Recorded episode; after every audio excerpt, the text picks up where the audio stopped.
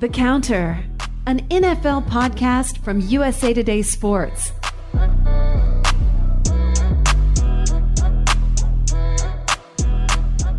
Hey, everybody, and welcome to the. Uh, wait, what podcast is this? Is this Setting the Edge, or is this? Uh, it's it's we're we're, we're having a crossover episode today. Love it, love it. Say Uh, what's up the people, Chuck.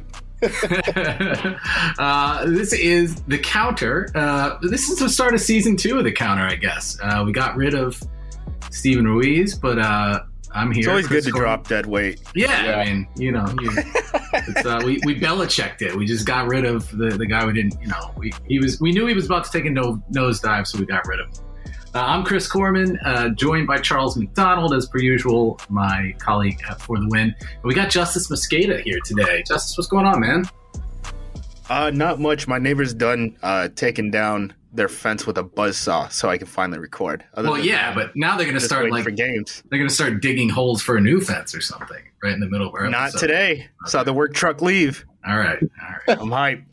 That thing, that thing pulled out, and it, there's not a better sight in the world. I I, uh, I have people working at my house upstairs, so you know if you guys hear that, that's that's what's going on. Uh, no no fences are coming down.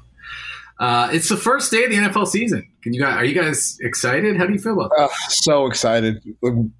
I mean, we we've been going crazy over these preseason games, like the amount of dopamine that's given us. Just it was nice to have that back. So I'm I'm absolutely pumped for the season starting. I was probably breaking down like pre. Well, one, I got access to like call or uh, preseason all twenty two for the first time, but I was breaking down preseason all twenty two like in a way that I've never done before leading Yeah. up to the season. Like, man, I needed it. I needed football back bad. Yeah, I think I watched almost every preseason game like on the all 22 tape, and usually like I'll just watch a couple preseason games like each week. But I was all the way in, so you know, I, I guess this is what my brain needed to start feeling normal again. yeah, we're Normal gonna is a way to yeah normal explain it. normal. Very normal. Very normal to watch all twenty two of preseason football. But I mean, our listeners are the uh, beneficiaries. We're gonna, you guys are gonna share what you learned from watching all this film. Uh, we're just gonna kind of preview the league, uh, go through how we think this season will unfold.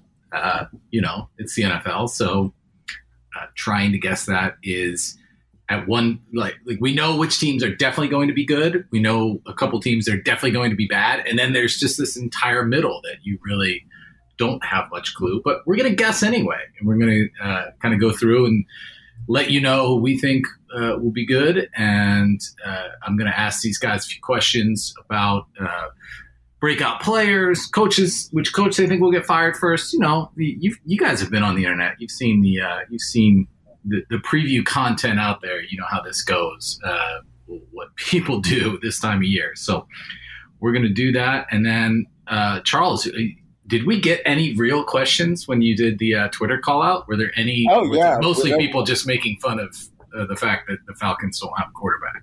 Uh, they have a quarterback. He's just very old, Hmm. uh, and that's a problem. But I did see a question from Mina Kimes that was pretty interesting about Yeah. Justin Fields being a Falcon. I've never Yeah. thought of that before. Yeah. What are your thoughts on that, Chuck? I've never thought about that either, and also it's not something she ever makes fun of me about. uh, but we actually did get some questions. okay, Uh, good. We'll go through we- those then. We can get to them at the end. Okay, awesome. All right, let's start with the uh, AFC East. I hear there's some intrigue in this division, some some interesting stuff going on. What, what do you guys think? What's what's the biggest storyline uh, here for you guys? Uh, I guess for me, I'm just interested to see if the Jets can look like a real football team this year. Former Jets beat writer speaking. Yeah, yeah. So that's that's what my brain kind of still is. Like they've they've they got some players, but they look like a real team. That that's just what I want to see because I, I feel like Buffalo is still the top team here. Uh, Mm, I just I, For I don't, sure.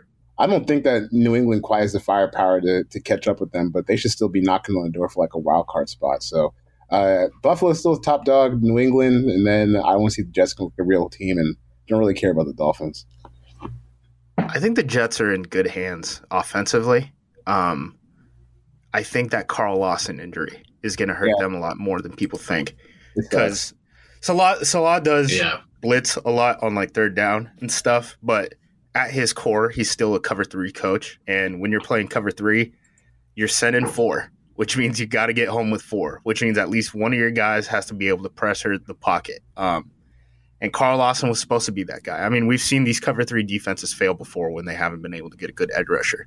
So trading for Shaq Lawson, I don't know if that really moves the needle. Obviously, Quinnen Williams is a great player. Um, John Franklin Myers is probably better than people know, and yeah. is great against the run, but he's not really pressuring the pocket that way.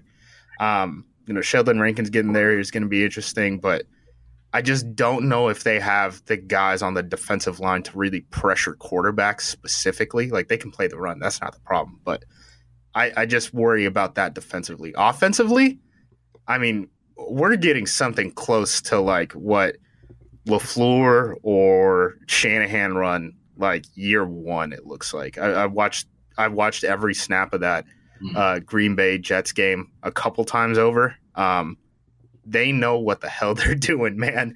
Like they're using Corey Davis on like the backside of like package plays, uh, kind of like how you see Davante Adams used in Green Bay, where you know the run's going to the right he's isolated to the left. And if you get an off corner, they're just going to say, hey, instead of running it, we're just going to toss it out to Corey Davis because it's yeah. pretty hard to tackle that guy. Just get that guy on the ground, you know? So I think Corey Davis is going to look a lot better uh, in New York than he did in Tennessee. Just kind of how like the offense is structured. Not that like he has specifically has gotten better. They just know how to use his talent better. Yeah. And also, I, I kind of feel like uh, he he and Zach Wilson had a pretty nice rapport uh, in the preseason. Like they they had Zach's looking nice, down. man. Zach's yeah, looking nice. They're all looking good. Uh, yeah. Even Mac just kind of kind of surprised me a little bit how, how good he looked. But he and he and uh, Zach and Corey Davis, they got some timing down. Like there was a, a, a post that they hit in that Green Bay game where I was like, oh man, like you guys have been working on this for a while because he like as soon as he hit that break, that ball was right where it needed to be, and it's just kind of fun to see uh, the Jets, they have a real playmaker at quarterback, maybe. Hopefully, he just doesn't do the dumb stuff that Sam did, because you know that's that's where you get in trouble. Was that the the copo the corner post like first yeah. drive? Dude, yeah. they cooked him.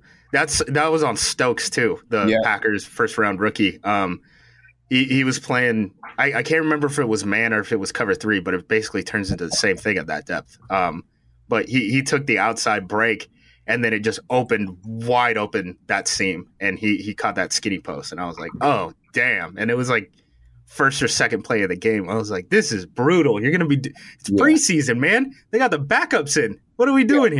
here? Speaking of crazy throws in the preseason, the, the the touchdown that Josh Allen threw was that against Green Bay too? Uh, like he, there, the, there, were a couple against Green Bay, I think. I'm I'm thinking about the first one where he just ripped that shit over the middle of the field. Yeah, like, he, he had to throw that ball like 90 miles per hour, and you're like, ooh. that that's a game that like you lose a little bit of context if you're watching the all 22 instead of uh the actual like game live. Like Buffalo was going fast, dude. I don't know if they're going to be doing that in season or if they just wanted uh, a look at that but they were just like getting back on the ball instantly. Like yeah.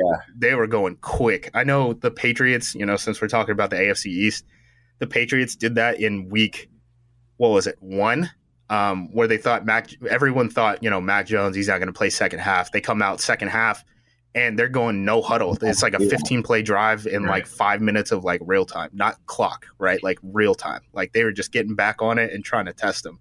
And I think that was the first hint of like oh, Bill wants clarity on like what Mac Jones can do like right now. You know. Yeah. Chuck, I'm interested. Why why do you not care about the Dolphins?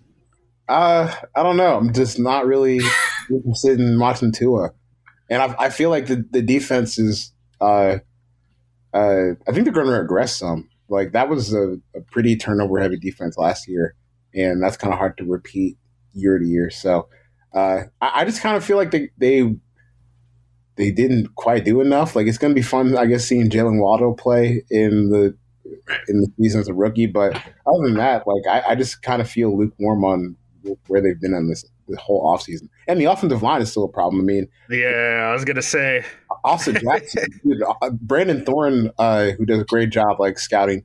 And if uh, no one, no one legitimately cares about offensive linemen the same way Brandon Thorn does. Yeah, it's That's like like, doing it in the media. Like, yeah, Brandon's Brandon great. and Duke, I guess, but Duke's not. I wouldn't really. he's not really like a media guy though. Yeah. Uh, he posted a clip of Austin Jackson last week before Austin Jackson was announced. I think he's out this week with COVID or something like that. Uh, and it, it's just not what you want to see from a first round offensive tackle or any offensive tackle, like not even a backup offensive tackle. So, uh, you know, the, the offensive line is still very much a problem. And I, I still want to see if they can get some dudes to come out on the defensive line, too. Yeah, they don't really have pass rushers either. I mean, they they're so blitz heavy that they don't Yeah. really need it. But yeah, I mean, it would be nice if you could just say, "Oh man, that guy, he's going to get to the quarterback," and they don't really have that right now. Yep. Uh, so, AFCs, we're on the Bills. Yeah. Absolutely.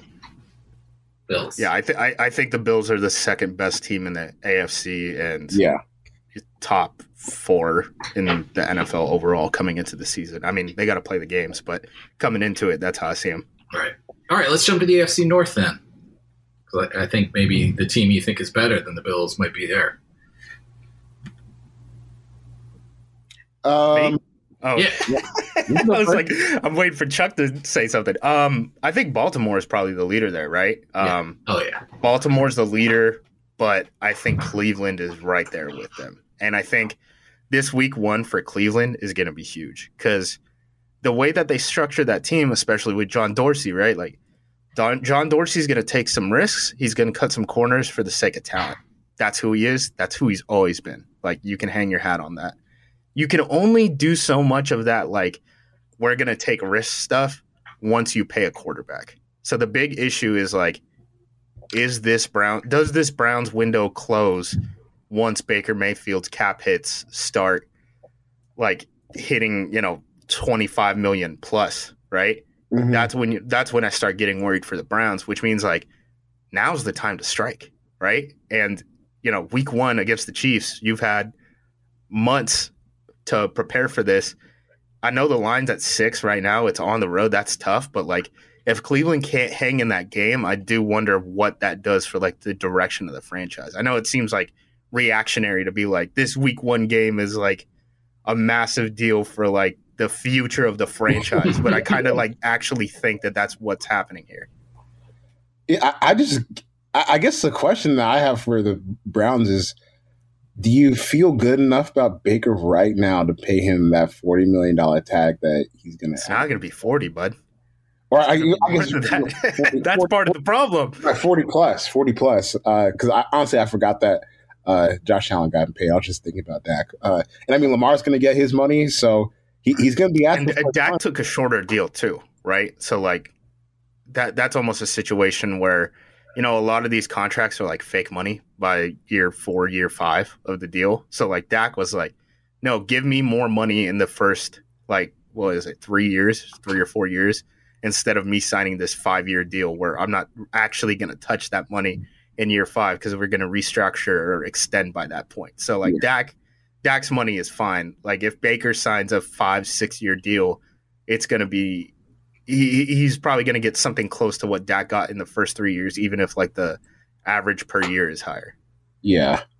So I, I guess how good does Baker have to be this year to justify that? Because I don't, I don't, I don't think that last year he was quite good enough to be like we have to extend this. But you know, you also have the franchise history of the Browns, which I think is Yeah, I Um, don't think they can let him walk. I just don't think that they, ha- they have the confidence to do it. Like you finally found a quarterback who can get you to the playoffs. Like how do you tell that fan base actually we're going to go into a different direction now? that that's a tough pill to swallow, man. And you know, if you sign if you sign Baker, like is John Dorsey on the hot seat? No. Is Ste- Kevin Stefanski on the hot seat? No. So like it helps everyone's job security. wrong GM. Andrew What GM? Barrett. It's Andrew Berry. Oh, it's Berry? yeah. Oh, I'm so co- oh man. Dorsey's there though, right? Or am I bozo? he's in Oh my, Detroit. oh my goodness. I cover football for a living. That's crazy. Okay. uh, oh man. yeah. Week one for everyone. Yeah. There's uh, no way. how about John you just Dorsey every, everything we said about uh, the Browns just then? Uh, let's move on. No, that's to, fine.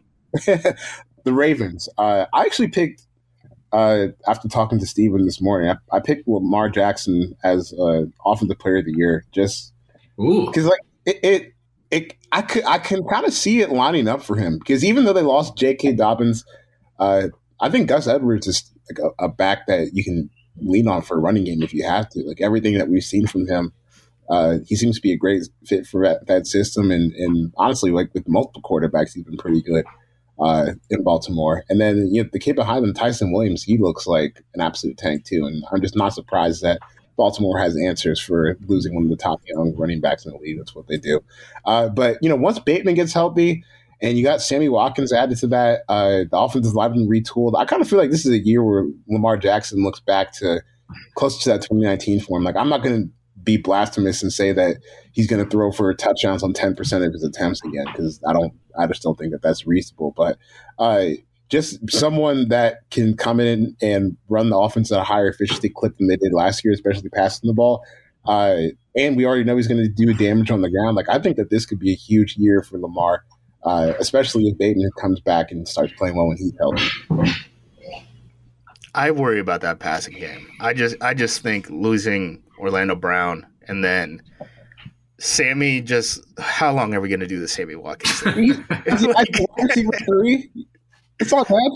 He's he's fine, but like I feel like every year it's this is going to be the Sammy Watkins breakout year, and then we look, and then next off season it's hey this is going to be the Sammy Watkins breakout year.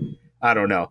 Um, obviously the Bateman stuff does hurt them. I, I worry about just their like offensive skill player depth. Uh, I know Ty'Son Williams is looking solid, and uh, they're gonna bring in Lev Bell, but yeah, that it's it's a weird situation offensively, and the fact that Greg Roman is still there is yeah, that's the thing pretty that, amazing, man. that's the thing that gives me pause for sure. But yeah. I just I guess the the personnel being better uh, like the, the, offensive line, I, even though they lost to Orlando Brown, like they're they should be better on the interior than they were last year. That was an upgrade for them. I mean, having a guy who can snap a ball is a is a benefit. yeah, that, that, also helps too. So I don't know. I, I I guess the more that I looked at this and they're going to win a lot of games, like I could just see him being in that conversation by the end of the year. Hopefully, that would be a lot of fun. All right. Uh, where should we go now? AFC. No, uh, we didn't. We didn't even talk about Pittsburgh. Oh, yeah, oh man, well, yeah, we, have to talk about Cincinnati. We we no, have, we do not have to. They gotta they gotta start putting stripes on the ball, man. I saw, man. I feel bad for Ja'Marr. Like I don't even want to talk about like Ja'Marr Chase like on the timeline or anything because that dude doesn't. It seems like he's getting a lot of criticism, and I don't know if that might be good for him because he's like, I'm gonna get gonna get it like a jugs machine. We got to put stripes on the ball. Maybe me sitting out last year didn't help, and I'm like, whoa, whoa, whoa, whoa. You like, we got to build this dude's confidence back, man. Like this is not a good situation right now. Yeah, it really is just sad. I mean, it just sounds like a guy who's just lost confidence. And yeah, I want to help him. Like I'm like, I want to, I want to help you because you're obviously a good football player. It's just like you're in a weird rut right now, and like, you know it, you know, we know it. Like that's yeah, it becomes a weird dynamic. Um, Pittsburgh, I think, is going to be interesting with Matt Canada, just because like the motions and shifts are nuts, and he was doing it in the preseason, so I assume he's going to do it with Ben in the regular season. The one thing I worry about that is like, okay, you're going to be under center. Last year, Ben Roethlisberger was basically in the gun, just being like a point guard because he couldn't move. Like, what does yeah. that offense look like once they're run heavy and he has to boot out? Like, I Tom Brady doesn't boot out. Like he's run it when he runs play action, it's power pass. So mm-hmm. I kind of wonder what that looks like, especially behind a not great, I guess is a nice way to put it, offensive line. Yeah. Roethlisberger wanted no part of holding the ball more than two seconds last year. So now if no. they're going to ask him to hey, even now we have Najee Harris, okay? yeah, that's, that's what fixes it. It's a, it's a yeah Harris and a tight end who can't block is how you Pat fix the game. Yeah, yeah, right. yeah. Hey, I, I have uh, Freiermuth on our horrible dynasty league, so I'm hoping that he has a great year. Yeah, I was gonna say thanks for the time to uh, take a break from our fantasy running our fantasy league to. Uh, for those who, for those who don't know, uh, me and Justis run a fantasy league, and uh, we neglected it really hard this year, and we just finished the uh, Devy draft from last year in the rookie draft. Uh, about you know 45 minutes ago. so, mind, yeah. mind you, I know no one wants to hear about uh, someone else's fantasy team or league, but I want this is a good example of like the chronic football brain that Chuck and I have. So we draft one kid from college in each class every year, and there's 15, 14 teams. so like by the time the rookie draft comes around, it's like Kadarius Toney is going like number one overall. that that's what we're dealing with, and that's why we put it off for this long because yeah, I'm like I don't even want to make these picks. Yeah, uh, by the time that the rookie draft was over, you're picking guys who honestly they've already been cut. Like they're being accountants now, and they just got drafted in our fantasy. that, that, they got that signing bonus though. That's nice. Yeah, that's true. Uh, Chuck, guess, you're, you're, much nicer than Steven, by the way. I want to point out you said that they were being accountants. Uh, Steven always said they were going to be UPS drivers. So I, I okay. like that you, you, have ambition for the cut football players. Uh, UPS drivers are union, right? Yeah, yeah UPS drivers make bank actually. So, yeah, uh, yeah. But honestly, That's the UPS drivers with a lot of finance dropping the dead weight. I told you, Steven was holding you guys back. I know it. I was about to say, but with a lot of finance bros, I feel like you could just walk into an office and say, "Hey, bro, I used to play in the NFL. I'm really strong. Can I be your accountant? I think that works on a lot of normal people. Um, so that's a funny story. Uh, so we had a quarterback who was basically going to do that when I was working with the XFL, and we basically had to pitch him like, "Don't be like a boardroom guy. Come play football." because he, he, he he's a quarterback, man, and they love him. They're like, "Oh, a quarterback in the boardroom. We could just like talk sports to this guy. Like that's how a lot of these places operate, man. Let's yeah. be honest about it. Uh, so back to the NFL preview. We got a little sidetrack there. It was Landry Jones, by the way. Landry Jones. that Dallas, that Dallas, Texas boardroom money, baby. I'm hiring Landry Jones because I want to hang out with Landry Jones every day hey man, that name goes far in Dallas. It sure does, and Oklahoma too. Like I'm sure he, he can work wherever he wants. Uh, AFC South. Wow, what a division! I mean, Houston Texans. I don't think they're worth anybody's time. So that we can just kind of skip over that. Even that, actually, that's a lie because I really. You know, yeah, I was gonna say you you included them in the first four verts today. You yeah. you literally spent your time contemplating yeah. writing about them. I actually think that's the longest section I wrote, just about how terrible uh, this is. So maybe the only thing Chuck has written in the past eight months is about the Houston Texans, and he's like, "Yeah, let's not give them any time." Yeah, I uh, I just can't believe that a franchise has found themselves in this dire state. You know, like you you've got even the most diehard Texans supporters being like, "Oh yeah, this is going to be awful this year." Like, there's, there's no way that we can do absolutely anything, and it's just kind of funny that when you look at this team, the only positive you can point to is like they kind of have a talented running back room, like especially David Johnson looks like a real running back, like he did towards the end of last year. Uh, maybe that's something that's watchable, or it's like a fun little Madden team with Tyrod where you cheese option runs all day. Uh, but other than that, like, like no one is saying anything good about this team except like people who cryptically say the Texans are better. They're going to be better than you think they're going to be. Like, well, what does that mean? Because the Texans have professional athletes. People are forgetting it. Yeah, I don't know what better than I think they're going to be means because if they go three and fourteen, that's better than I thought they were going to be because I don't expect them to win like more than one or two games. So, uh, yeah, I, if you're a Texans fan, there's no need to cut that thing on this year at all. Just read what I wrote about them in the four verts column and then stick to red zone until next year or probably even like 2023 or 2024. Yeah, just do something else with your life. Just, Did you guys see uh, Easterby is on the sideline now? Is he really? Uh, yeah, yeah, buddy. Doing He's what? on the sideline. I saw it in like a fourth quarter of a preseason game. He's out there dapping guys up when they're subbing off of the field. Um, he didn't. He didn't have comms on him, so like he's obviously. If you don't have comms on you, you're probably not making decisions, right? If you don't got a headset, you don't have that little power pack on your on your hip, you're probably not doing anything. But like, then why is he just hanging out on the sideline? That seems very weird, dude. Like that's yeah. that's very like college football booster on the sideline just dapping right. kids up because you gave the program a ton of money type of situation. Yeah. And I just, what are we doing, man? What are we doing here?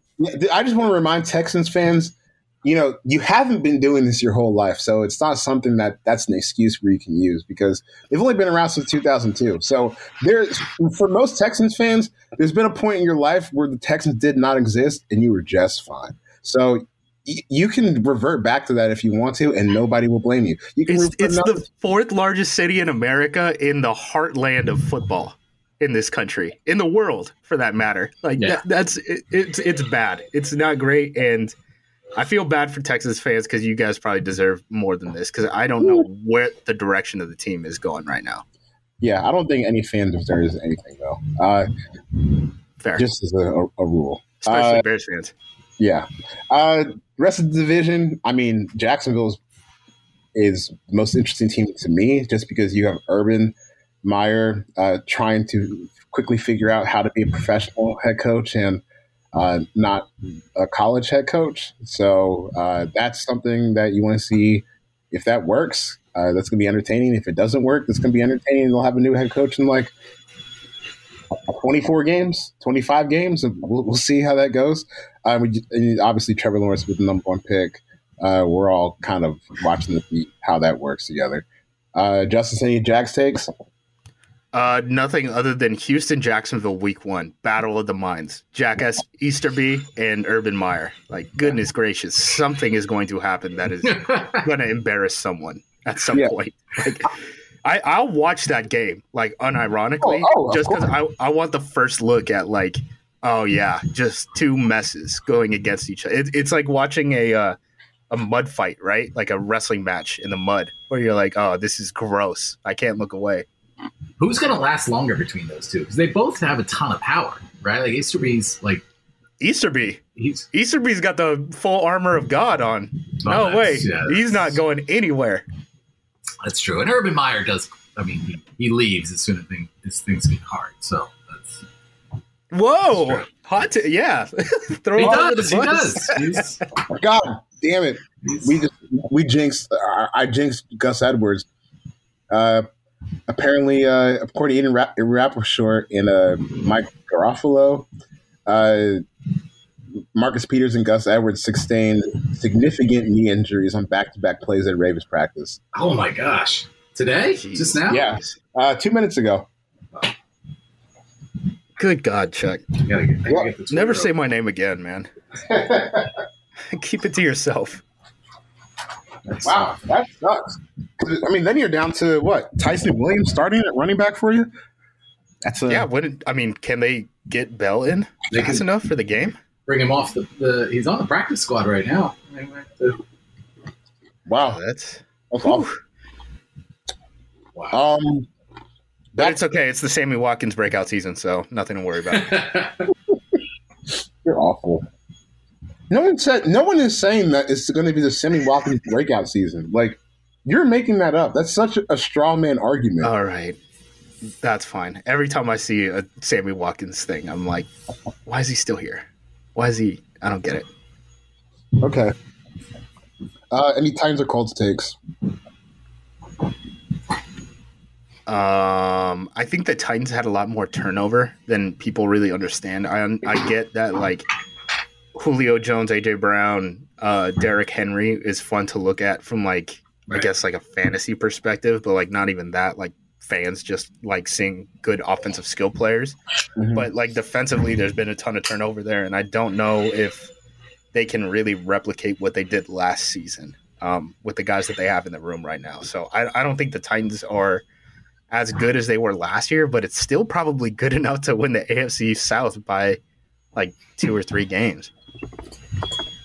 Yeah. Uh, Especially if Carson, Carson Wentz is just out because he has COVID every couple weeks. So yeah.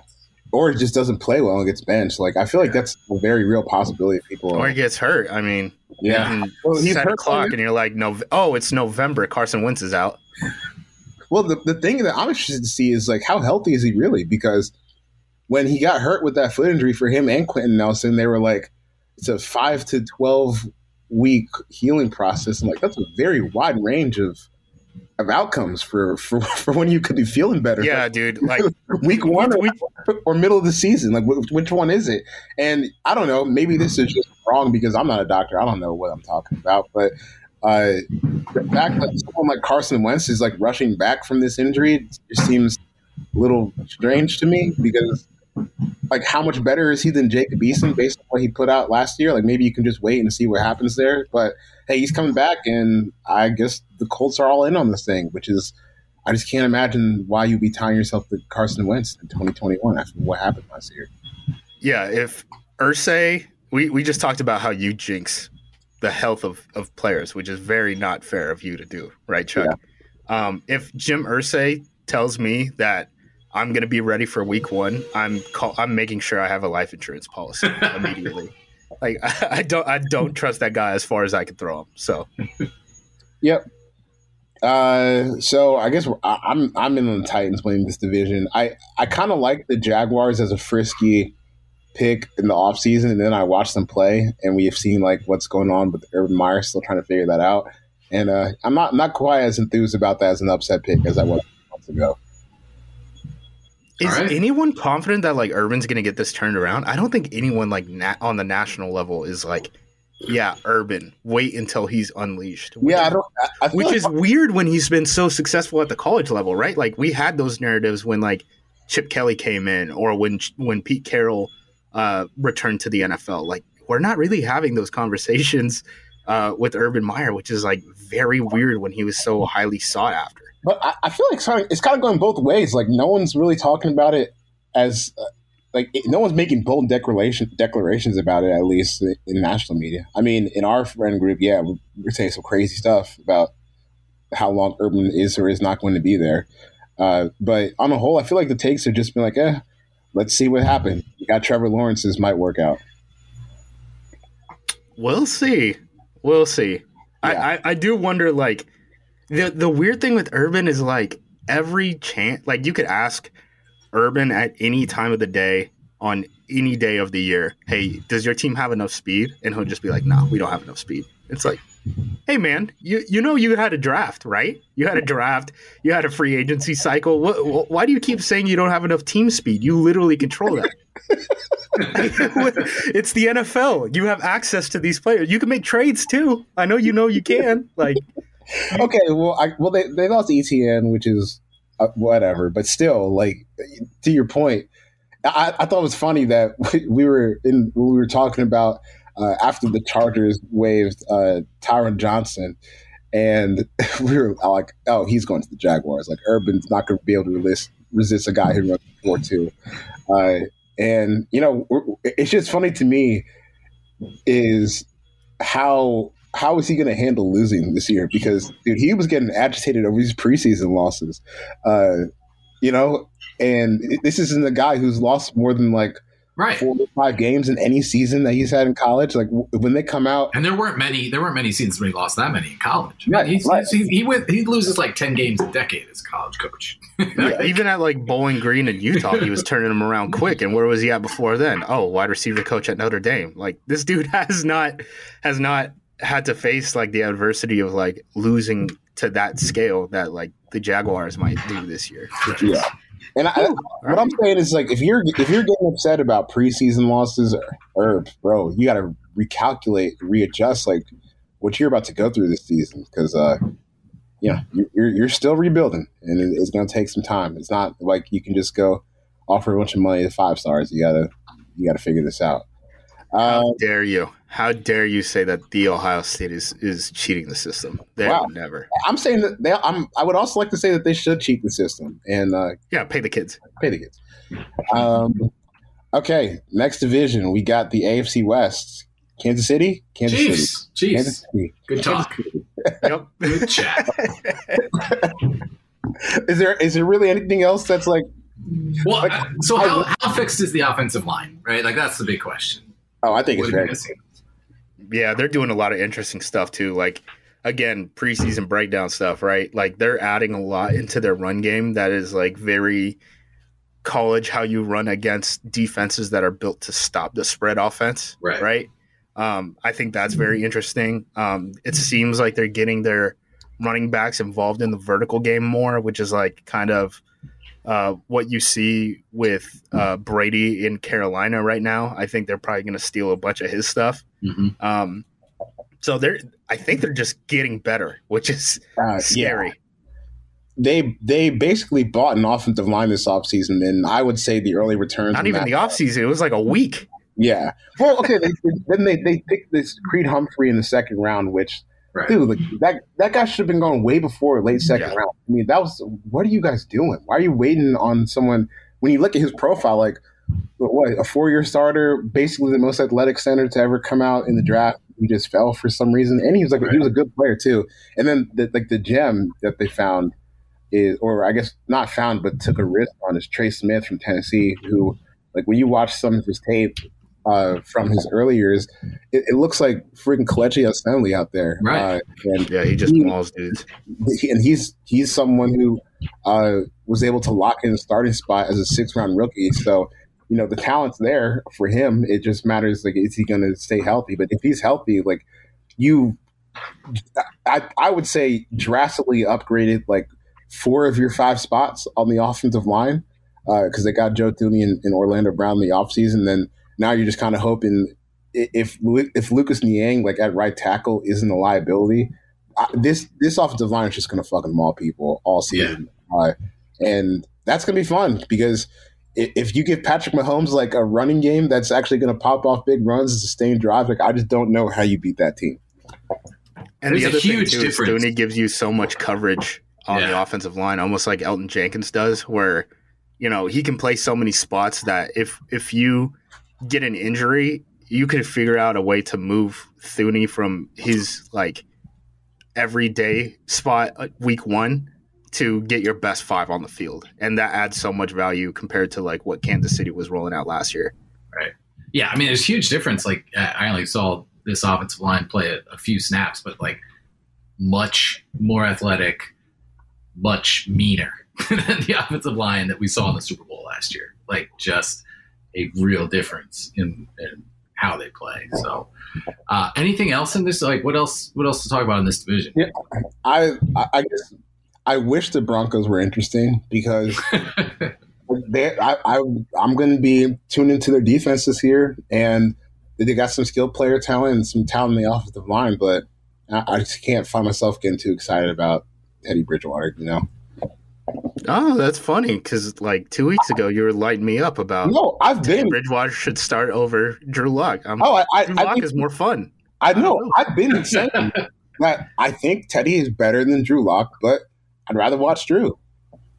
It's more Give fun. the fans what they want. See, this is the problem with the NFL. This is this is why we need to uh, throw field goals. This is one of my throw field goals takes. Is let's just get hoses in quarterback rooms. So if you throw field goals, Teddy Bridgewater isn't making a roster. oh my god. But wait, wait couldn't Look, you just have a quarterback? We need, we need to fix the feedback loop in the league. I'm sorry. uh, people want to see deep throws. Let's get it done. Yeah, I mean, I, am here to watch Drew Lock throw interceptions 50 yards down the field. Like that's that's something that's fun for me. But I'm not a Broncos fan either.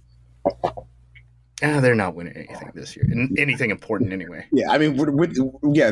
See, that's the problem with the the Broncos chatter. It's like eh, with or with without Drew Lock or Teddy Bridgewater, who cares? Like you're not better than the Chiefs. Sorry. Plus, you get the Chargers and the Raiders, and like if nothing, like Jon Gruden's gonna do dumb stuff. Jon Gruden, the guy who's taking power in player personnel decisions, is gonna hurt Jon Gruden, the offensive schemer, um, pretty consistently. I think we've seen that enough at three different spots now that we can say that's truth. Yeah. The fact that you have those three teams in your own division. Like the Cardinals' job is really hard, and I think everyone gets that. The Broncos is the next one. Like those two jobs, I think if they became open, are like the toughest to fill in the league just from like who you play against perspective. Obviously, Houston and Philadelphia have their own like internal politic issues that that led to uh, Mm, what, what, how are we going to say unqualified head coaching candidates? I don't I know mean, how we want to frame yeah, it, but unqualified is fair. Okay, not not traditionally qualified. I mean, yeah, what really makes you qualified to be a head coach? It's so different. Qualified. Yeah. How, how about that? Unconventionally qualified. Alternatively qualified coaching candidates. Uh, yeah, it's bad. I don't. I don't know what else to say. Uh, all right, NFC East. PU. Putrid. Gross. Terrible. And they're all going to be on prime time. I hate this league. I hate it. I hate it so much, man. Yeah. I mean, we're starting off tonight with Dak back. Uh, he's probably going to get flattened by the Buc- Buccaneers if Zack Martin can't play. And it doesn't seem like he's going to at this point. I mean, the game starts in a few hours. Not great. Have you guys looked at the, the TNF schedule for this year? This is the first three weeks. Giants at Washington, Ugh. Panthers at Texans, Bengals at Jaguars. Jeez. Just gross. The league just consistently gives us slop, and then we're wondering why these teenagers are watching Twitch streams instead of tuning, tuning into NFL games on a Thursday night. Oh, okay. I mean, I'll watch Bengals Jaguars, though, but I'm also a sick freak about, you know, just being. Again, terminal football brain. Yeah, you can't judge the rest of the country based on that. How your head works, Chuck. yeah. Chuck, Chuck, you what was I doing last night? Uh, You know what I was doing last Yeah, night. I know. Tell You- the people. Well, you you're you're getting ready for your Madden 21 fantasy draft or Madden 22, excuse me. Uh, I was literally stat testing Madden so I could figure out what Yeah. guys I want to draft in my fantasy draft because I keep losing in the Super Bowl in this damn league. Like yeah. you can't treat the American public like you treat us. You know, like we again terminal football brain. It's there. Yeah. Uh, okay. And and the other day, I, I've spent up. I stayed up until like 3 a.m. tweaking fancy football stats, so our league would better reflect real life, uh, which is just not things that anyone We're gross people, Chuck. We're gross people. You, like you can't just say, "Yeah, I'll watch Bengals and Jaguars," and be like, "Yeah, that's a normal thing to say." It's not normal, Chuck. We need help. okay. Uh, well, getting back to NFC East, is there anything that we want to talk about here? I mean, I guess really the only thing that I'm interested in throughout the whole division is Redskins defense. Or, or uh, the football team defense. no, not even gonna say, that. put it in the tip jar, man. You gotta- uh, not even that because like I know the defensive line is going to be good, and honestly, like I feel like they don't really do anything that cool schematically. They're just like, hey, our guys are better than yours. Go win. like, hey, we have Bama's front seven. Bludgeon them. we, we have Bama's front seven. Bludgeon it's not a it's not a bad strategy to be fair. No, Like, it's not. We drafted Bama guys and Chase Young. Uh, okay, yeah, your defense is going to be pretty good. Uh, but I guess Dak is like the only thing I want to see because Right. uh, we haven't seen him at all. Like the last time we saw him was when his leg got absolutely mangled against the Giants last year. So. Mhm. uh, we got to get a check in on him uh, and just see if he can hold up against Tampa Bay tonight because that's going to be it's a pretty tough test week one. You know, when when your leg uh, hasn't gone through the rigors of an NFL game uh, in almost a year, you got you got Todd, Todd Bowles in the schedule to start things off. I mean, and Tampa Tampa's got a first round pass rusher who's looking good in the preseason coming off the bench. Like that's kind of how loaded Yeah. they are. So, uh, yeah, I mean that'll be this happen? interesting. Like when did Tampa Bay get so loaded? Like it's it's kind of bizarre because like Jason Licht, he was not always thought about of like this this good GM. Like, there was a time when he was wasting money on like Michael Johnson, and now this team is just He drafted a kicker in the second round, Chuck, and he wasn't a good kicker. he couldn't he couldn't kick beyond forty. Yeah, yeah, you could say that he wasn't doing a great job, but like Tom Brady comes in, and guess what? Tom Brady can recruit. People Yeah. want to ta- play with Tom. yeah. I mean, as weird as as weird as I think Tom is, clearly NFL players love the guy. You know, He wins. I don't even think it's like a we like Tom. It's just like Tom wins. Tom makes people money. Tom gets people rings. Like there's a transaction here. I don't know if it's like a friend thing. I think it's a transaction. if I play with Tom Brady, I'm going to get paid. It's worked before. Yeah, It's worked worked of before, man. It's worked for a lot of people. A lot of coaching careers have been made off Tom Brady. Yeah. Uh, He, Oh, he's, a, yeah. a, he's a pretty good economy. Uh, but NFC's prediction, we got any Cowboys? It's cow- it's Cowboys unless Unless there isn't a big enough difference between Fitzpatrick and Dak. But I think there is right now. yeah, we'll, we'll just have to see. Uh, NFC North, I uh, until the the Bears are starting Justin Fields, I there's nothing to say about that. Uh, Go pack, go baby. Let's go. yeah, Run it back. The Lions are NFC NFC uh NFC championship loss three years in a row. We can do it. Let's make history. the Lions are basically going through a Madden rebuild, so not much to say about that. They're Yeah. it's been tough to watch them in the preseason They because they they very much want to run like ISO and power, and they're just getting the crap beat out of them too. Like it's hard to be we're going to be big tough team, control ball, and then you can't run the ball. Yeah, uh, and I think Penei Sewell is going to be great in the long run, but whew, this rookie year might be a little rough for the boy. Uh, yeah, he, he he was getting his ass kicked in pass pro out there in the preseason. Like, it, it like it, it's weird because we all know that he's a like a super coordinated super athlete, but he looks like someone who was just like trying to figure out like the basic ropes of the game when it comes to pass protection. Like some of the run blocking clips have been pretty good, but he's got a long, long way to go in pass pro. Uh, so you know, Jared Goff this year's probably going to hurt, buddy. Uh, in the past, physically, like physically, physically hurt. yeah, this ain't this ain't McVay, buddy. You're uh, you're taking a step back. Uh, and then with the Packers, I mean, this is this has to be the runaway favorite to win the division. I, I guess the thing I'm most interested to see is uh, this defensive coordinator change matter when it comes playoff time. I think it probably will. I mean, you're going to see immediate results in terms of like how the defense is structured. Um, the Packers basically didn't run nickel last year, and they played like 50% of their snaps in dime. The Packers haven't shown that at all this preseason. Um, I think they're probably going to be top 10 in base, but like they're going to blitz a ton. Um, and then they're actually going to play real life nickel like an adult, which is nice. Yep. Uh, so you're in on the Joe Barry hire. I mean, who else were we going to hire? I don't who know. else should they have hired? I mean, they they tried to what's his name, Jim Leonhard. They tried to give him the job and he turned it down. So I was like, all right, well, now what? what are they going to do? They can't pay enough money to get Venables out from like Clemson or something like that. Yeah, I mean, Venables is never going to leave. No, why would he? He he has no pressure and he just gets to beat up on ACC teams. It's a pretty cushy job. Uh, yeah. So where were we? Uh, NFC North Packers. Moving on. Uh, NFC South. Let's. I mean, Tampa Bay. I think we're we're all in on Tampa Bay winning the division again. And here's here's the annoying part with the NFC South is I feel like Tom Brady, like he he had something to do with this, where he comes to the NFC South like right as they turn into the new age AFC because the Saints. I mean, I I, I think Jameis gonna be entertaining, but I don't know like how sustainably good that's gonna be for real. We we all know he's talented, but I, I don't really know why I'm expected for this to look a whole, whole lot different than it did in Tampa Bay because we've seen him play with talented guys before. So I mean, he doesn't have the same wide receivers he had in Tampa. Yeah, he's not right now. Yeah, because Michael Thomas's out.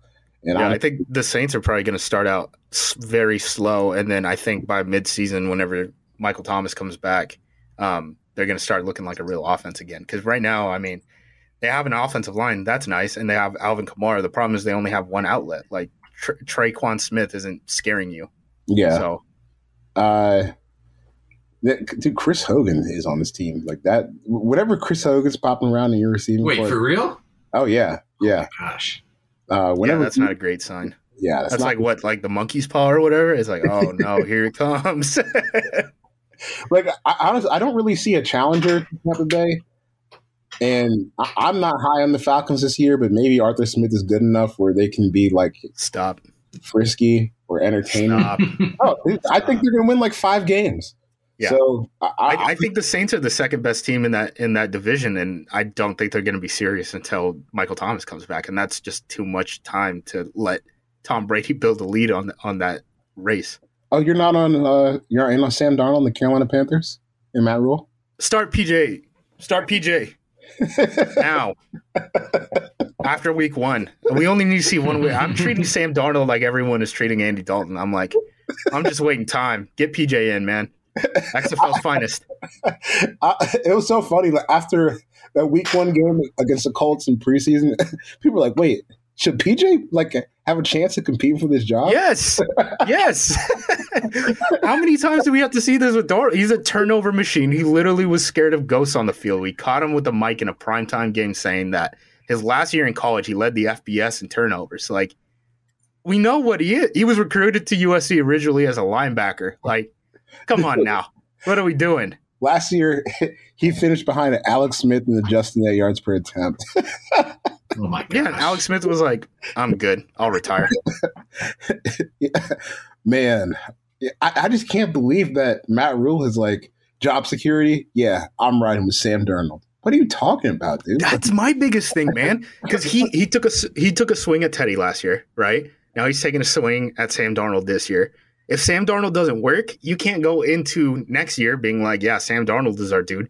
Are you going to make three quarterback switches in three years and miss on all three? Like, obviously, the Deshaun Watson stuff, they were planning on bringing him in before all the allegations. And that obviously changes the context of this. But, like, there were better options than Sam Darnold, man. There were better options than Sam Darnold. You could have had one of these quarterbacks in the draft.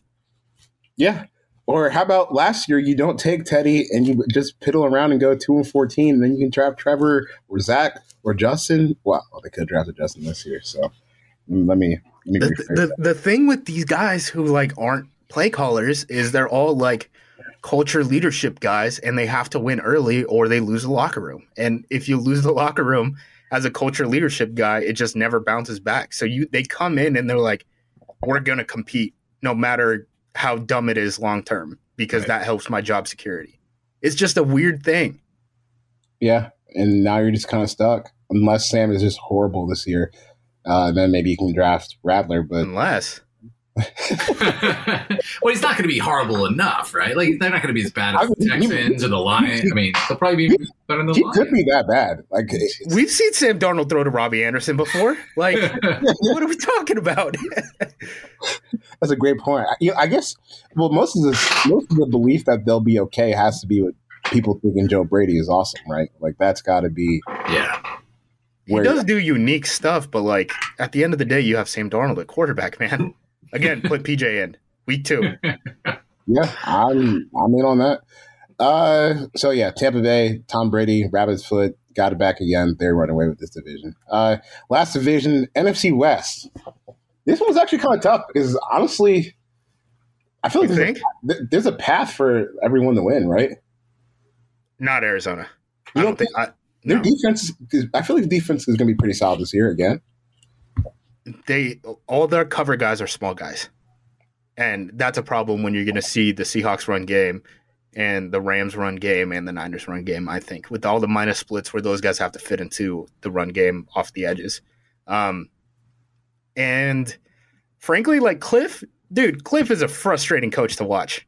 Um, yeah, he he is he is pretty close to Anthony Lynn in terms of like game management um, obviously, he knows how to like call air raid plays, which like cool. There's high school coaches who can do that. That doesn't impress me that much, but I just really worry about what they're doing, especially like speed on the field is probably going to be a problem when if AJ Green and DeAndre Hopkins are starting. Like I don't know what you're how you're going to test teams vertical when Rondale Moore is your wide receiver four and you drafted him in the in the second round. Like what are we doing like asset allocation wise here?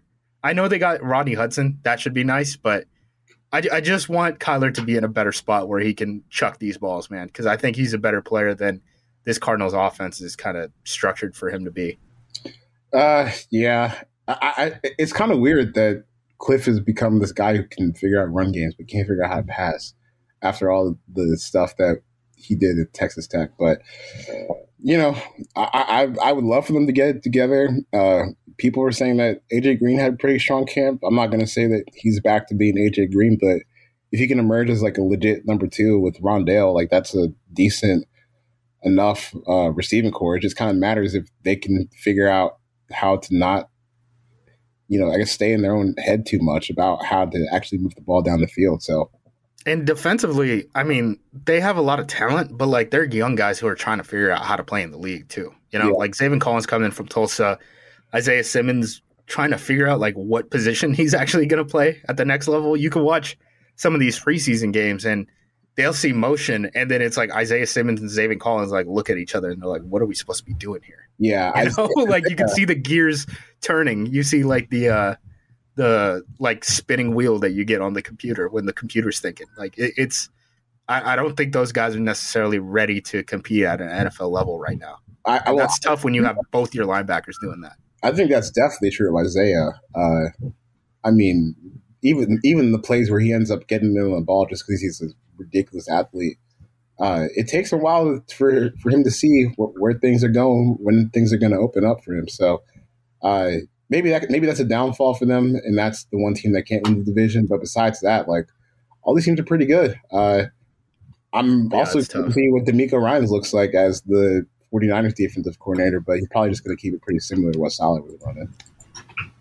Yeah, I think I think Kyle just kind of hires slappies, honestly, for for a lack of a better term. Like he's like, I just need people to listen to me. And that's it. I mean, he traded three first round picks like way before draft day, and he was like, "Yeah, we're just gonna do it." You know, like Yeah. that's how you know when people have power when they can make instant, massively big instant decisions. Like I remember when like uh, Bill O'Brien traded for like uh, Demaryius Thomas, right, and then Demaryius got hurt. It happened so quick because Bill O'Brien had uh, personnel power and he was a head coach. So like, there's no quality control. Who does Bill Bill O'Brien doesn't have to ask any didn't have to ask anyone like, hey, is it okay if we do this? Like he's just like, yeah, I'll just go do it. Yep. Uh, so if you have to pick a division winner, who, where would you go? Uh, San Francisco. San Francisco. I think I, I think I'm on the Rams. The last two times Kyle Shanahan had a quarterback who was healthy enough to start every week of the season, he went to the Super Bowl. So I know people want to say like, "Oh, sub 500 record." Like he's had injuries at quarterback. That Yeah. use some context, but use No. your eyes. I don't think I will. Fight back, community. Just go with your gut. Yell out whatever take suits you in the moment. Uh, but I just I like the Rams just because I, I think some of the data people might be underselling like how much better Stafford can be than Goff. And I know that Goff had some years where, like statistically, it it was kind of overwhelming. But, But it, all, it's because we're not comparing apples to apples. It's Right. because we're yeah. It's because all we're seeing is play action shots because he doesn't right, do under center uh, quick game and stuff like that. So yeah, yeah, when you're not running quick game from under center, your efficiency is going to go up. Shout out to Sean McVay for doing that, but that's not a Goff trait. right. Uh, so you, you just get a quarterback that can do a little bit more, and I think that that's going to be huge for the Rams this year. So I, I don't really know if I'm ready to say that they're Super Bowl contenders, but I just worry about that offensive line and that running back unit because that running back unit isn't what it used to be yeah, um, when Gurley was healthy, and then that offensive line has only gotten older and only seen guys leave. So yeah. I guess I'm just a big, still big believer in McVay as no, he's he's good. He's good at his job. You you won't hear anything different from me. It's just tough when Seattle's there, when San Francisco's there, when the Rams are there. Like I don't think any of these teams are gonna be a top two seed in the NFC just because of how tough the schedule is, like in division. Yeah, uh, in Seattle, that that's gonna be interesting too because you know I feel like I, I almost feel like they've gotten to a point where the offensive coordinator doesn't matter as much because Russ is just so unique, like a one of one quarterback talent. Where if you have Russ as your quarterback, this is kind of what your passing game is going to look like because he's Russ and that's how he's going to play. Yeah, but they're using minus splits a lot, which like will help in play action. Like the thing, the thing about like the way they're structuring their offense now compared to before is they're using their offense or they're using their wide receivers in the formation, and the closer they move to the ball, the closer they are to blocking safeties. So Yeah. like, I actually do think their run game is going to get better, and I think that's probably going to make Pete Carroll happy. And then once their run game gets better, their play action game is going to get better. You know, like oh. that's just Whoa, That's whoa, whoa! Sacrilegious! Don't say that.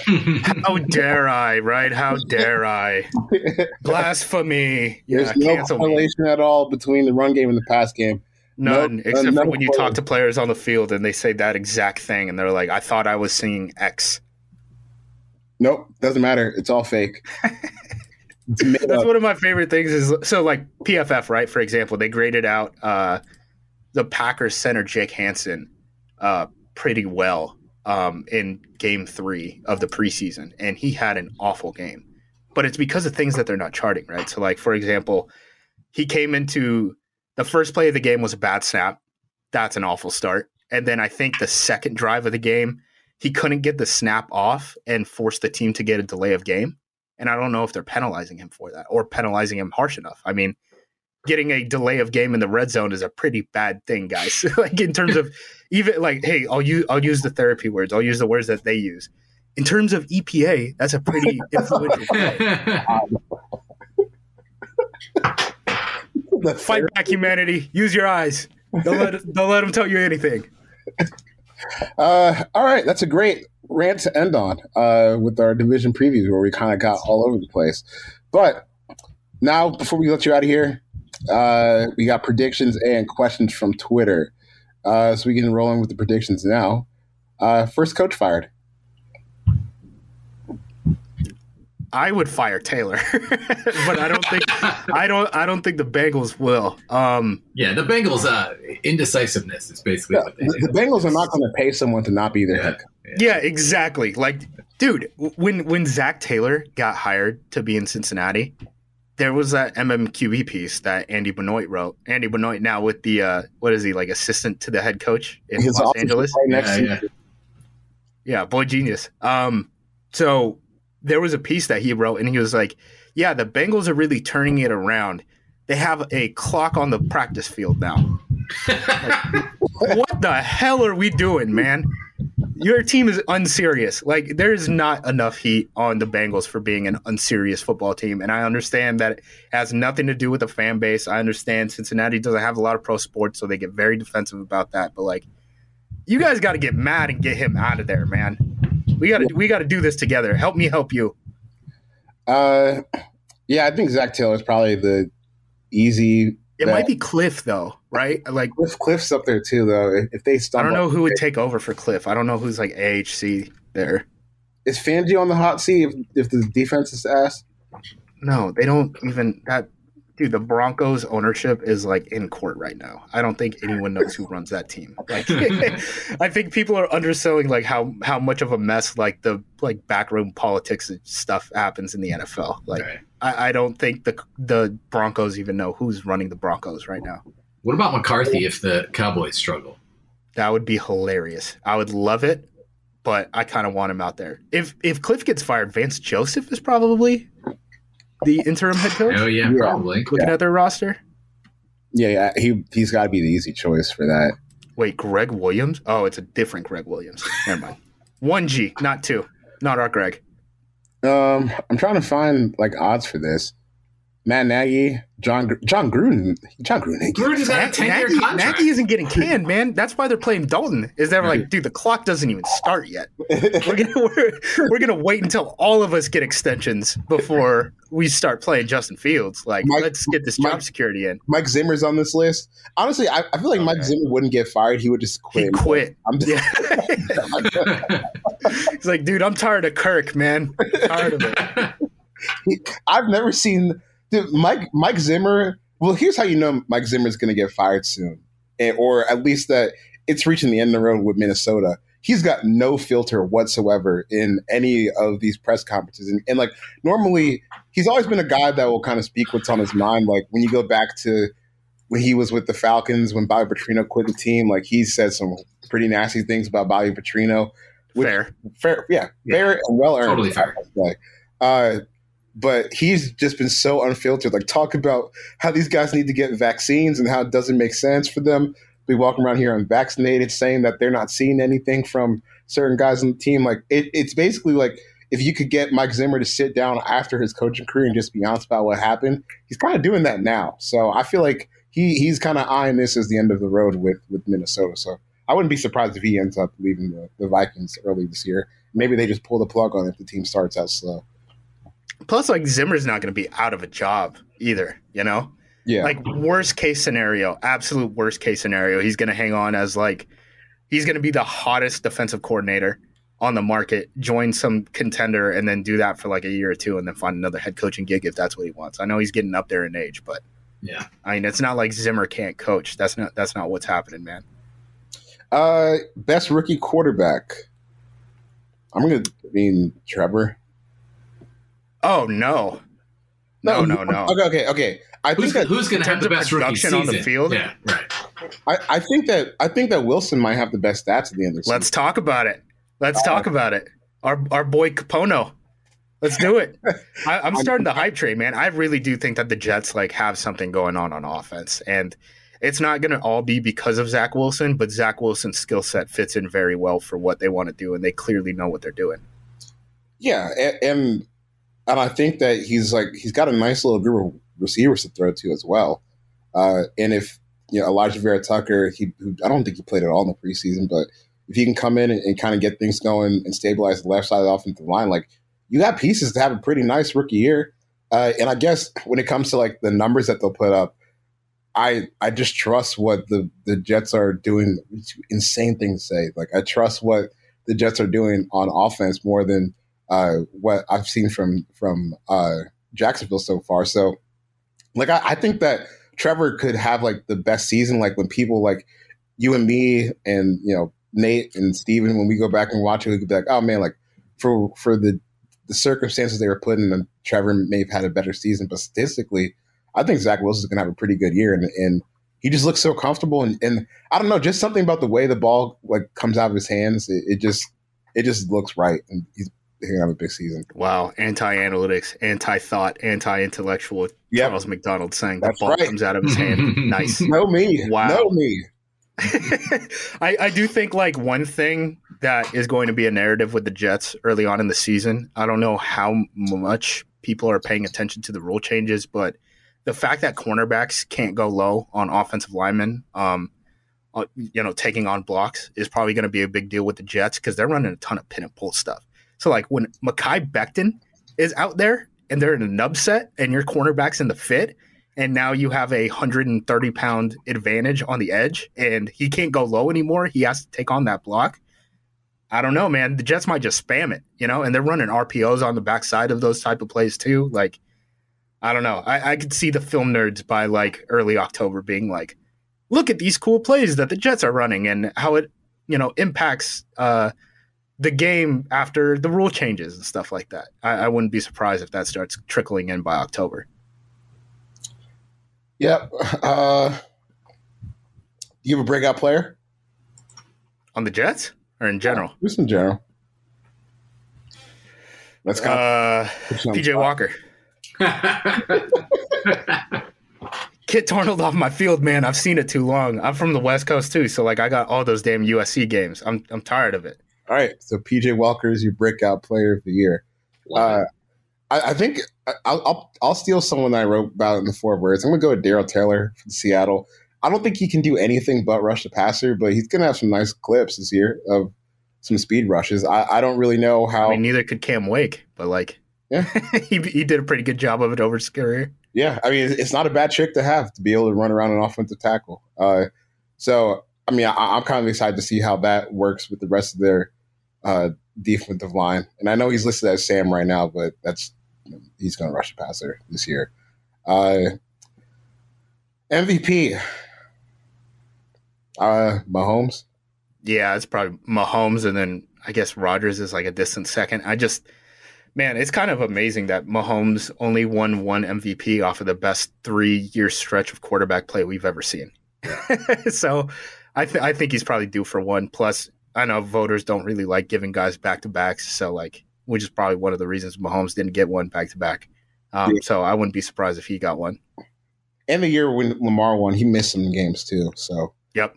So that was that was the Chad Henne like 10 yards per pla- pass season. That was so weird. no, no, I think it was Matt Moore started. Uh, was it? Goodness yeah. gracious. They're getting, the same player. Have we ever seen them in the same room before? No. no. It's the same guy. Uh, Korman, you got an MVP pick? Uh, I mean, Mahomes, right? It's, yeah. I, I, hope it doesn't get boring. Like, see, I, this level of hesitation that we're talking about right now is what the Arizona linebackers do when they see motion. that's that's that's the problem of me saying like, yeah, they have a talented defense. Is like they have that like, right? Sure, whatever, whatever you say. yeah, that definitely makes sense. All right the people got to check. You know, I got to play defense against. I got to play defense against you in the group chat and here now. That's right. That's what I agree to this. Uh, Super Bowl matchup and winner. Uh, I, I, went with Packers Chiefs in my little predictions piece, and I went with the Chiefs winning. I'll go KC over Tampa. Um, very boring, very chalk. I know. Uh, all right, that works for me. Uh, all we have to do now is questions, and then we are out of here. First question: We got to talk about this stupid Madden league. Uh, it's uh, from our buddy Nick at Seahawks Nerd seventy five has Justis come to terms with the fact that he'll never win a Super Bowl in his Madden league. And for for those of you who aren't aware, we'll take you behind the scenes uh, for a little bit. Th- this has been like an entire pandemic thing, right? Where this Madden team has just completely consumed you. The amount of time that you spend on roster building, playbooks, trying to game other people, it, it's just disgusting. Uh, so now you're going through a thing where you're about to start up a new league with the fantasy draft, and you have basically sat there and, for lack of a better term, charted who you're going to be targeting the draft based on the playbooks that you're creating and going through all these different criteria. Like, do you feel bad about this? Do you feel any shame about the, the amount of effort that you're putting in to play this Madden game? No, because what else? What else would I be doing? I mean, it's my free time, Chuck. How dare you talk about how I should spend my free time? I thought this was a free country. It is a free uh, country. I am like 38 and like four, and somehow have like not won a Super Bowl. And this is a league with like double digit users. So yeah, the, the, it's just massive choke jobs every time. It's brutal. One time I tried to put Taysom Hill as a running back and run run a uh, halfback toss pass for the win. Didn't work. Got sacked. It, there was a lot of bad moments, man. it's not good. I'm putting an offensive. Like I was looking, I was stat testing stuff for offensive linemen to see who I could put in as a like a fullback. It's very gross, man. My offense is basically like what we saw that Minnesota offense that everyone complained about against Ohio State in week one is basically my offense. And oh my God. Yeah, dude, it's bad, man. I'm telling you.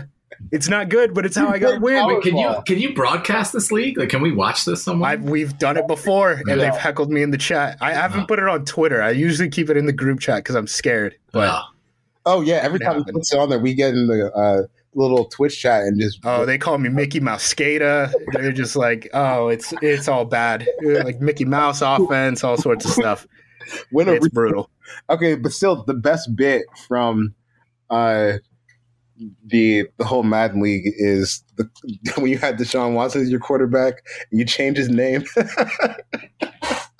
I can't remember what his name was. It was like El Gway or something like that. What was it? Uh, El Gway. Is that how you pronounce it? Oh yeah, John El Way. Yeah, yeah. John El Way. yeah. yeah. Oh, wait, I just I just realized the whole thing. Just now? I, well, because I was we gotta get you some Mexican friends, bro. I, I, was I was pronouncing it wrong. Uh, well, because I, I was laughing at it because when I looked up Way, it's like any person without using their name. Uh, and so now that we've say the whole thing, that is uh, wow, that's good. Excuse me. Well, he wasn't good for me. Yeah, he was great. He was like a nice Well, he threw picks in uh, crucial moments, so it wasn't as bad as the Kyler run. For whatever reason, Madden is like, yeah, Baker Mayfield has the strongest arm in the game, and Kyler has a noodle arm. It doesn't make sense, but watch the games. Fight back, humanity. Uh, next question from our friend Victoria at Dirtbag Queer. If you could ban one play slash concept from the league to make the pro game better, more balanced, more fun to watch, what would you pick and why? It could be offense or defense. Uh, I, I guess my cop out answer is going to be extreme recency bias, but this week, Ole Miss against Virginia Tech put together like the most disgusting RPO that I've ever seen in my entire life. it, it, it, should like legit be banned and thrown out of the game. Where they did like a, fake handoff, fake quarterback draw pop pass with offensive lineman three yards down the field, and the, the, linebacker. It was like I don't even know what sport this is. Like he was just frozen in the middle field, couldn't react, couldn't do anything because so much was being thrown at him, and they threw a touchdown right behind his head. But uh, luckily, the offensive linemen were blocking so far down the field, the refs called it. But that whatever play you want to call that. You can find it on Twitter. I'm sure if you search like Ole Miss RPO, uh, it's just completely disgusting. It needs to be banned. I would say for watchability, let's take inside zone off the table. let's let's do it. Let's do it because there's just too many head coaches right now who are calling plays and they're like, first down, inside zone. Oh, it's second and eight. Now I'm scared. like, it's, it's, not good. You can't really run play action off an of inside zone in the right way. I understand it helps in the gun, but like, let let's get rid of it. There's other ways to run the ball. They create more explosive plays. Yes, they don't translate as well against every single look, but hey, maybe you should not be calling a bad play that's good that Yeah. that you can at least get two yards on for every single look. Like it's so Use your brain. Fight back, humanity. Exactly. Uh, you know that, that kind of reminds me. Going back, I watched a couple clips from that UCLA LSU game, and Chip was using his brain again. Like he's he's thinking about how they're going to set up these runs, and that reminds me because I was sitting there watching the clips, and I was like, "You remember back in 2016 when Chip was with the 49ers, and he was just experiencing like major brain drain because basically all he did was just spam inside zone." mesh, mesh, mesh, mesh, mesh, inside mesh, zone, mesh, mesh. inside zone. I'm like, wow, he, he like he had completely lost like any innovation uh, back then. But you know, he seems to have found his spark again. And I think that him kind of getting away from just pressing inside zone and ha- having that be the whole playbook, uh, it might have helped his brain a little bit. So, welcome back to real life, Chip. Yeah, I'm happy for the boy. Bring him back to Oregon. Uh, we talked about Penei Sewell not knowing uh, how to do pass pro. It's not like his head coach was an offensive line coach or anything, right? Bring Uh, back Chip. Bring back Chip. this next question from Eric uh, at TripsYFlex. What week will the public realize that Sam Darnold in Carolina is not that guy? Week minus four. minus four, because that was first week of the preseason with the bye week. So So you think- play PJ, man. well, yeah, I guess whenever uh, PJ, I don't want Darnold on and starting NFL football games, and you can't convince me I'm the asshole for it. You can't. Well, why do you think people are still in on this? Copamine, bro. Like it's copamine or hopamine, one of the two. but, but I, yeah, I mean, I just don't really know how you can have any faith that this thing works out. I mean, I know that Adam Gase, obviously, not the uh, the best offensive coach that you'll you'll find out there, the best offensive play caller, but Way to be extremely politically correct with that. uh, yeah, I, look, I'm I'm I'm a tried and tested media, you know, media, Capital J journalist, yeah, Charles McDonald. Big J journalist. Uh, you know, Adam Gase is, is not the most accomplished play caller uh, in the NFL, but you still want to see Sam Darnold show something outside of that. Like he, like I said, his adjusted net yards per attempt last year was below Alex Smith, and Alex Smith could barely even move outside the pocket or, or in the pocket. in, in the It's okay. He has he has He had Bobby one Anderson leg. now. yeah. yeah, so he he was worse than the quarterback with one leg. Uh, why don't, why don't you just sit and think about that? And I, I don't think that's a foregone conclusion that even if you like Joe Brady, that he's able to get Sam Darnold to be a productive quarterback. He's been bad, and Yeah, Joe's got to take a college head coaching job soon. I think. you think it's that bad? I mean, Orgeron just lost to USC or U- UCLA, right? Yeah, I mean, who brought him those rings? How how different is that from like the Gus Malzahn stuff in Auburn, where the fan base is like that that was our dude. We Yeah. can go back. We can definitely go back, right? We can totally fix this. I mean, it'd be, I mean, Joe Brady better than than Ed. I mean, Ed seems to have lost all the juice on what whatever is going on at LSU. I I I, just love it because Seth is in perma pain every single day. Just he's he's been crying about that UCLA game for like almost a week now. Get over it. Your team stinks. Welcome to the rest of us. I, I tried to harass him and Deontay about that, where they're like, A and M is no LSU, and I was like, what is LSU? what is LSU, dude? Like they've been, they've had like three good seasons in our life, and then before our life, they've never been good. So get real. Yeah. Uh, let's find one more question to uh, end this podcast on a high note. Uh, do you believe RPO is conservative trickery from uh, Grind the Clock? In the NFL, like I, I don't think RPOs are a big enough issue in the NFL. Neither do Um, I. Neither do I. They don't see it enough to like have it really be a problem. Um, it's more of like the ten personnel teams and stuff like that in college football who are running it, and in the NFL, you're just not getting ten personnel because you only have forty six guys active. Um, what is that like 21 and a half players for the offense after special teamers? Cliff Kingsbury had eighteen wide receivers at Texas Tech. like these are kind of different sports because of how the rosters are constructed on game day. So I, I don't think RPOs are as big of a deal in the league. Yeah. Uh, so there you have it. They are uh, not conservative trickery, trickery uh, in the NFL. Uh, I think that's all I got for episode 89 of the counter. We're back.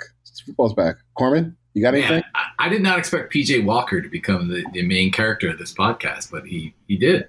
You never know what's going to happen. Once the rabbits out of the hat, man. I love Yeah. it. Pandora's box, baby. Give give PJ Walker some playing time in week two. I dare you. I dare you, Matt Rhule. See what happens. I Uh, like this. This is our cause for the season now. We're we're gonna advocate for this. Watchable football. Love a it. novel cause. Love it. We'll be back, Chuck. When are we gonna be back? Uh, uh, we'll be back on Monday with the uh, little week one recap. Uh, I'm excited. Like football's back. Like it, it really feels like the season's here again. You know, we're we're back to putting stuff out, uh, and I'm I'm excited to, to kind of tackle this. It'll be fun. Awesome.